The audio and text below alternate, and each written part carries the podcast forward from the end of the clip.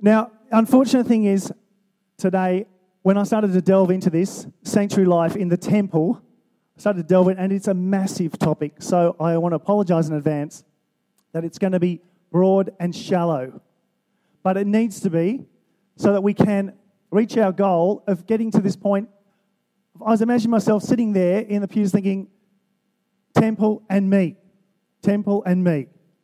What have, has the temple got to do with me? Because as believers, that's our goal when we come here to start, try and grapple with what the Bible says, how it applies to our lives now, today. I do not want to give you a history lecture. we could spend three weeks on that. So, the temple, we're going to try and race through it. I'm going to do my very best to get through it all so that it can actually, you can leave here thinking, oh, I kind of get how the temple applies to me now, today. And I've got something to think about and chew over about how God, especially, God wants us to be his new temple. Now, when we talk about the temple, we're going to look at three different things the history of the temple. And why that's important is because you might say, oh, I'm not an Israelite. That's got nothing to do with me. That's not my history. Well, you're wrong. You are an Israelite. Huh? You are. You are the new Israel. So the temple is your history, it's part of your faith history. That's why we need to know about it. That's why we're going to talk about that. Then we're going to talk about the temple in God's big story, his big rescue story, and then finally, what it means in our church life today. So, the history. Now, you talk about temple. Temple? If you ask the experts, they go, which temple? Huh? What do you mean, which temple? Do you mean Solomon's temple? Do you mean Ezekiel's temple? Do you mean Ezra's temple? Do you mean Herod's temple? Oh. So when we're talking about the temple in history, we're actually looking at four temples. We'll get rid of one of the temples, Ezekiel's temple, because that was a vision of a temple. It was never built. But the first one came after the tabernacle. David had an idea. He wants to build this place for God. And one day, there it is. Throughout the history of Israel, God had said, one day I'm going to have a place where I put my name, where my name will dwell. And David had the vision for it, but wasn't allowed to build it, and Solomon got to build it. Solomon built this, ma- it wasn't massive actually, but it was so opulent. And you can read about it uh, in Kings and Chronicles. Just, it blows your mind. Now, I read things in the Bible like Jesus walks on water, and I sort of think, yeah, I can, I can almost believe that. But when I was reading this about what Solomon put into that temple, I was almost going, that's almost unbelievable. It was so over the top. And people estimate that even in the sanctuary, there was something like 20,000 tons of gold used. It's just like, huh? It was over the top. But the main thing when we think about Solomon's temple was that as he was dedicating the temple, what happened? The presence of God came down. And that proved, confirmed, God had found a place to dwell in the midst of his people. Because basically, that's what temple means a holy God dwelling with sinful people. God had promised to be with his people, and he did it in the temple. Now, I don't know if we've got a little timeline. I'll go, but jump back to the timeline if we can. Just quickly so you get an idea. First temple was Solomon, 1000 BC, he began it and it was destroyed by the Babylonians, 586. Then there was a short break while the, uh, Israelites were in exile. A few of them came back, and this guy, Ezra, well, it wasn't actually Ezra who built it, I don't think, but it's recorded in the book of Ezra. That's why it's called Ezra's temple. That was the second temple. That survived hundreds of years, survived the Alexander the Great invasion, survived the Roman invasion, And actually, when the Romans came, this guy, King Herod, decided he was going to refurbish the temple, and he did. And around 20 BC, he started building it. He made it absolutely massive. It wasn't as glamorous as Solomon's temple, but it was still the second temple, and it was huge. So let's keep going with Solomon's temple. I think we just talked about that. And maybe there's some pictures. There you go. It's amazing on the internet. There's even Lego models of Solomon's temple if you want them. Oh, we'll keep going. There's another one. These are that's computer generated one of Solomon's temple with the altar and the water for purification. Okay, we'll keep going. Now that's a cutaway. Just shows you if you think what was inside, just think gold, gold, and the best wood. Gold, best wood. There was a toothbrush made of gold. There was a toilet holder that was made of gold. The hinges made of gold. The doorknob made of gold. Everything made of gold. Massive, amazing, opulent. Then we step back. We step back. Next one, next slide. No, we've lost those pictures. Okay, that's right. Ezra's temple. Ezra came back and he built the next temple with the help of a whole lot of mates. And this one, as you can see, is not as impressive. And there's a, actually a verse from the Bible that says um, we can have a look at that. Is that okay? Which describes when they set the foundation, there were people who'd been alive at the time of Solomon's temple, and there were people who hadn't seen Solomon's temple. And those who'd seen Solomon's temple wept because it was nothing like the old one. But the people who hadn't seen anything were rejoicing because they finally had built a place for God to dwell in their midst. Now, we might say, oh, it's a shame it wasn't as big as Solomon's temple, but this was really significant, Ezra's, Nehemiah's temple, because it was the beginning of an amazing um, identity, growing identity of the Israelite people and how to worship God. Solomon's temple had been built mostly under duress, under they'd been forced into it. This temple was built by the people, for the people to worship their God. It was the beginning of an incredible identity change and embracing of uh, being Israelites, being God's people. So even the temple wasn't impressive. What it signified was. And that grew and grew and grew up until the time when we meet of Jesus and we see the Israel, the Jewish identity and how to worship had grown out of those beginnings. And it was very unique and it was much purer than during the Solomon temple time. So let's skip to the next one Herod's temple or something. There's Herod's temple. That one shows the cutaway again of the inside. And I don't know if you can see it, but there is um, there was a, a massive curtain between the holy place and the holy of holies. And just the gist of it is there's a place where God is, and as you got further out, there were all these barriers and distance, and so different people could enter and not enter at the same time. Like, for example, that middle bit, the Holy of Holies, where Zechariah went, and he had a vision of the angel saying, You're going to have a son. Places like that all turn up in the stories. Then, if we step back further, we can see a, the furthest courtyard was where the priests could go and the Israelite men. Then, if you look at the courtyard closest to us, that was called the women's courtyard, where women could go and could go no further. Then, if we step back further, we can see the outer courtyard, the Gentile courtyard, where I think most of us would be worshipping God. We wouldn't be allowed to go further. They actually dug up a sign in Greek that says, Do not go past this point, enter at your own risk. If you do, your death will be on your own head. They've dug up that sign. Then we step back even further. we can see a, the massive, the whole courtyard thing. And there, there would have been things like people buying and selling, as we read in that story of Jesus clearing out the temple. That's where Jesus would have done it. We step back even further, and this is flipped around the other side, where we can see a view of Jerusalem. And um, that just shows how massive it was. And I've lost my, in translate, I've lost my arrow, but that black block was originally an arrow pointing to a little hill called Golgotha. So, this is the, the scheme of things of Herod's temple and just how central that was to worship of God. Okay, let's keep moving. That's the history. Phew. Some of you might be disappointed, wanting more. But what that does is gives us a picture of the history of that's that's a thousand years or more of this being part of embedded in the faith of God's people, including you. It's part of your faith. And that's why we don't just dismiss it as anachronistic, okay? Let's move to the story.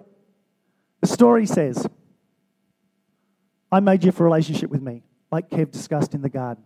That was the original plan. But you blew it. But because you are my people and I love you, my presence will be with you. God wants his, to be with his people. But there will always be distance and barriers between us. That's the story so far. By the time you reach the time of Jesus and the temple time, that's the story. There's the message. And I think Brad emphasized that last week. Not just the temple, but the sanctuary. Stop. No further. You can't come in. There were two strong messages. Next slide. God is holy. You are sinful. Now, I love this. In terms of not talking history, we step back as a story, as God's story, this time in history, when we reach the temple, is a climax. It's a tension where you have this God who wants to be with his people, but can't be with his people. And it's most strongly expressed in that big Herod temple. It was as clear as anything. Now, what I wish, rather than just, I guess, sterile pictures, did you notice there was no one in those pictures? What we really need is a video of a, a goat or a lamb being slaughtered. That's what we need for us today to grasp it. I don't know if you've ever seen a, an animal being slaughtered. It's pretty gruesome. And that was what was in their face every day. It was a powerful, tangible, accurate picture of God and us. And that's why in this story, here's the tension. But what we bring when we come to the point of Jesus, we see the climax. And the tension is there. What can a relational God do? Because that's the story part, not the history part. Let's keep going. what does God do? It unfolds. God's solution, the first one, in John 1, the most beautiful image. God became human and tabernacled among us as Jesus.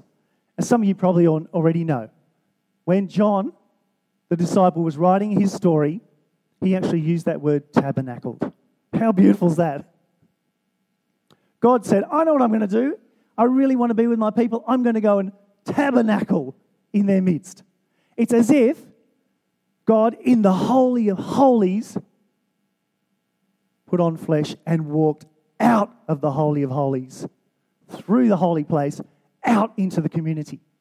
That's God's solution. I mean, that's awesome. That's mind blowing. The lengths God went to to achieve relationship with us. That's in 1 John. John talks about that. Then in Hebrews, we talk about what this climax of the story, what happened, what Jesus did. And he says, before this happened, but now Jesus has come. And what Jesus has done, he's revolutionized the temple. What has he done? He's entered the scene. He's lived, he's died, he's come alive, and in doing so, he has superseded the temple, not eliminated. He's kept the idea going, but he's superseded it, the temple and the sacrifices and the priesthood. And he's resolved that temple tension. Now, as far as story goes, maybe you want to think about this more because it's hard to communicate, but that's an amazing, I love that story. The tension. What's going to happen? What's going to happen? What's going to happen? How will God do it? Jesus. And he's done it. Sorry. And that's the story. And that's why looking at the temple is also important. For us today, we see how God has resolved that and maintained the whole temple idea. And it's still important for us today. So, the temple today. Three strands. As I said, we, after Jesus, it's not like, oh, we don't talk about the temple anymore. Because that temple was destroyed and it's gone and there is no temple. That hasn't happened. We still talk about temple. We use temple language.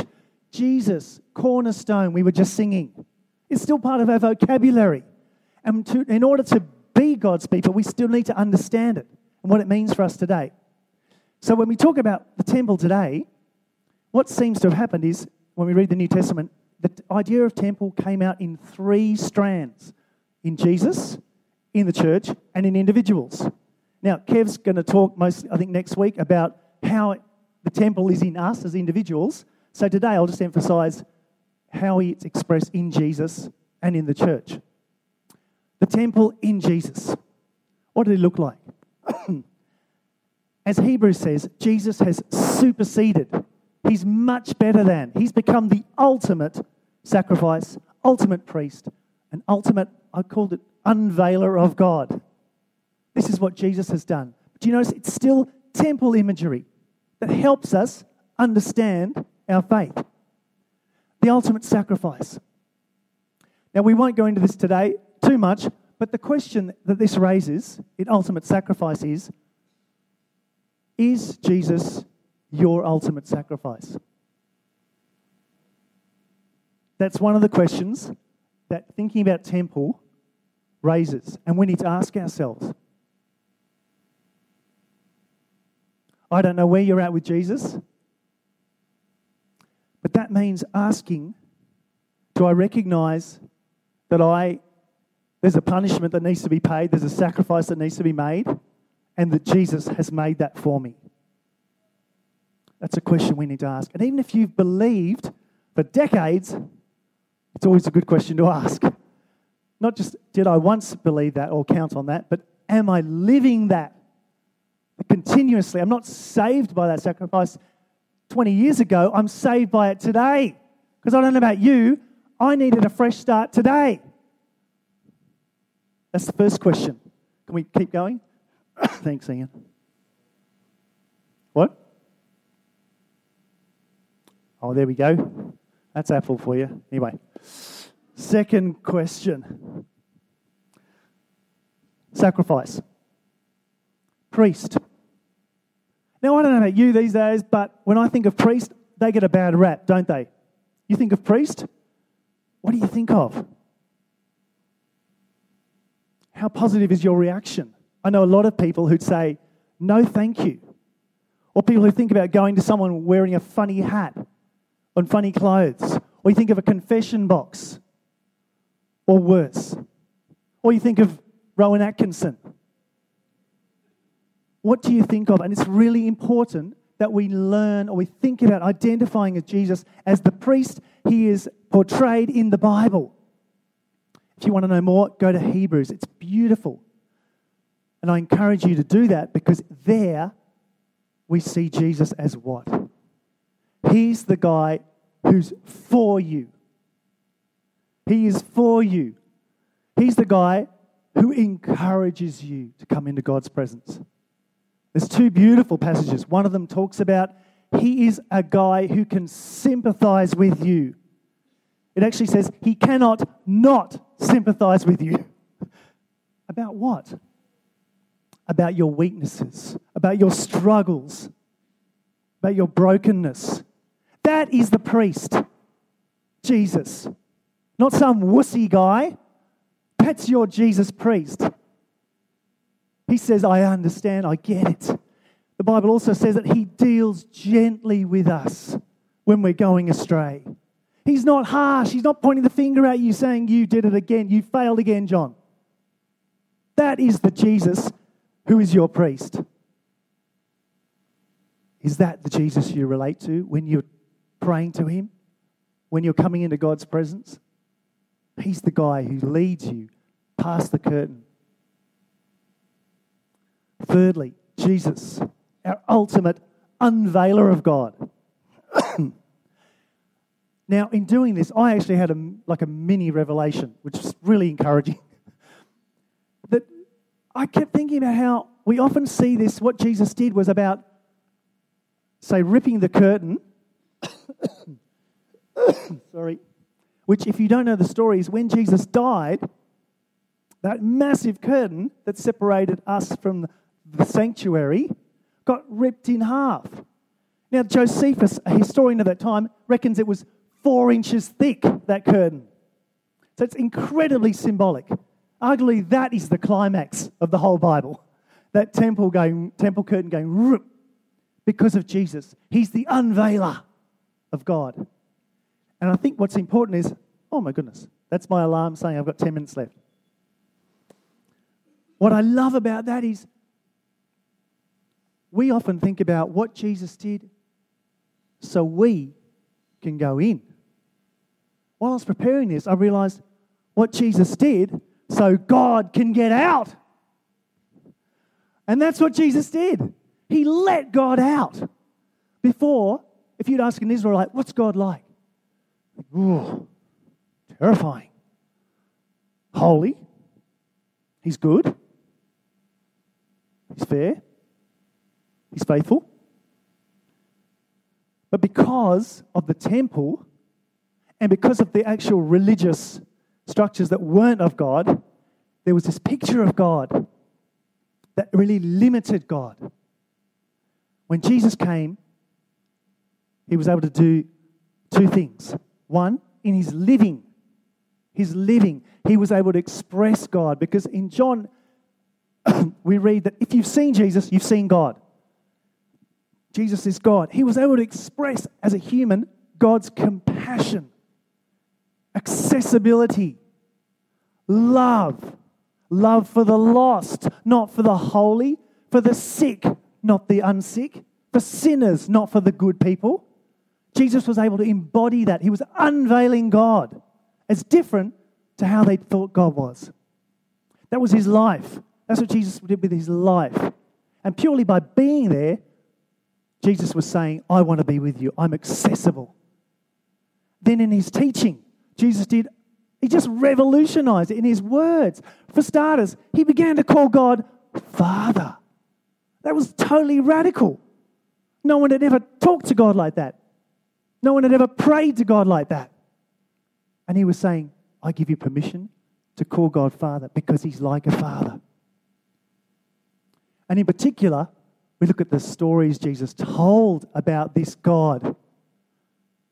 And even more particular, the story of, for example, the prodigal son, where the son goes away, squanders, wastes, sins, does terrible things, and wants to come back. Now, if you'd asked an Israelite, how should that father treat that son? They would have said, he should stone him. But Jesus blows that apart. What does the Father in that story, the Father representing God, what does he do? He runs. It's like he ran out of the sanctuary to embrace, to kiss, to fully accept that Son.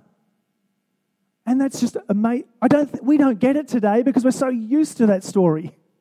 But in those times, it was radical that God is not just the holy, unapproachable God, terrifying God. He's more than that. He's a beautiful, accepting Father. And what is most important is his delight in you. That is what you, we need to think about today, is to receive that. Do we grasp God's delight in us? You go, no, no, no, I'm, I'm too sinful. So what? He delights in you. No, no, no, no, no, I can't. He delights in you. He fully accepts you. He is overjoyed about what Jesus has accomplished. That is what the unveiling that Jesus did opens up for us. And it's temple related, isn't it? But it hits us home here.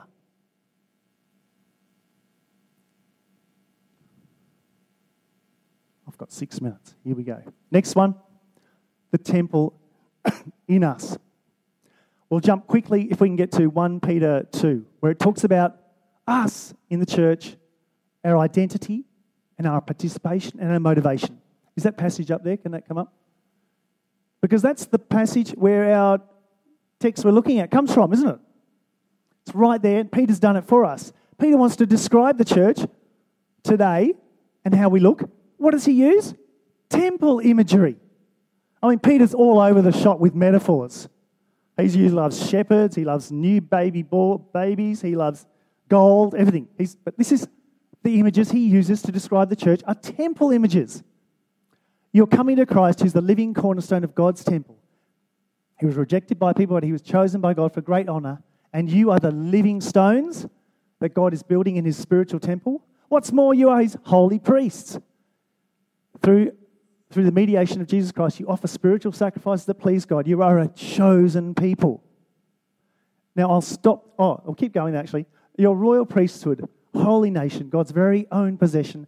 As a result, you can show others the goodness of God, for He called you out of the darkness into His wonderful light. Once you had no identity as a people, now you are God's people. Once you received no mercy, now you have received mercy. In there, we see identity.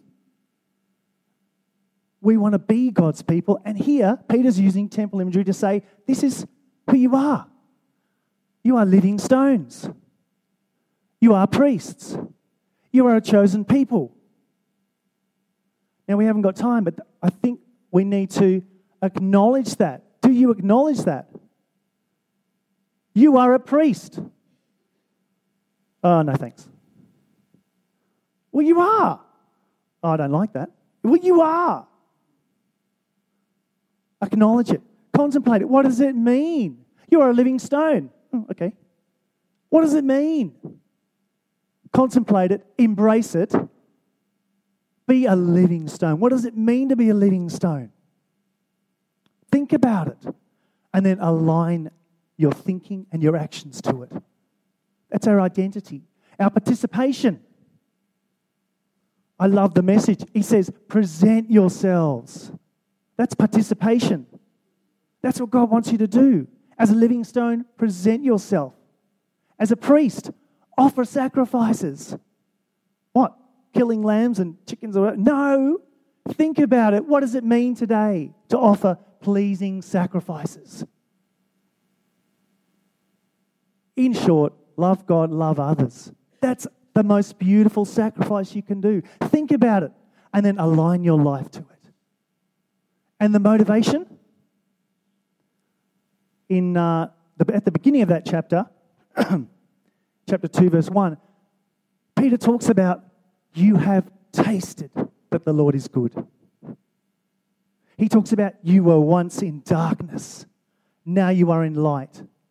That is your motivation.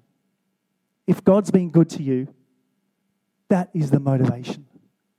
And if you're finding, oh, I'm not very motivated, well, I encourage you to go back and think about what Jesus has done for you. Pray about it. It's not just an intellectual exercise, it's a spiritual one. Ask God to show you the darkness He's, he's rescued you from.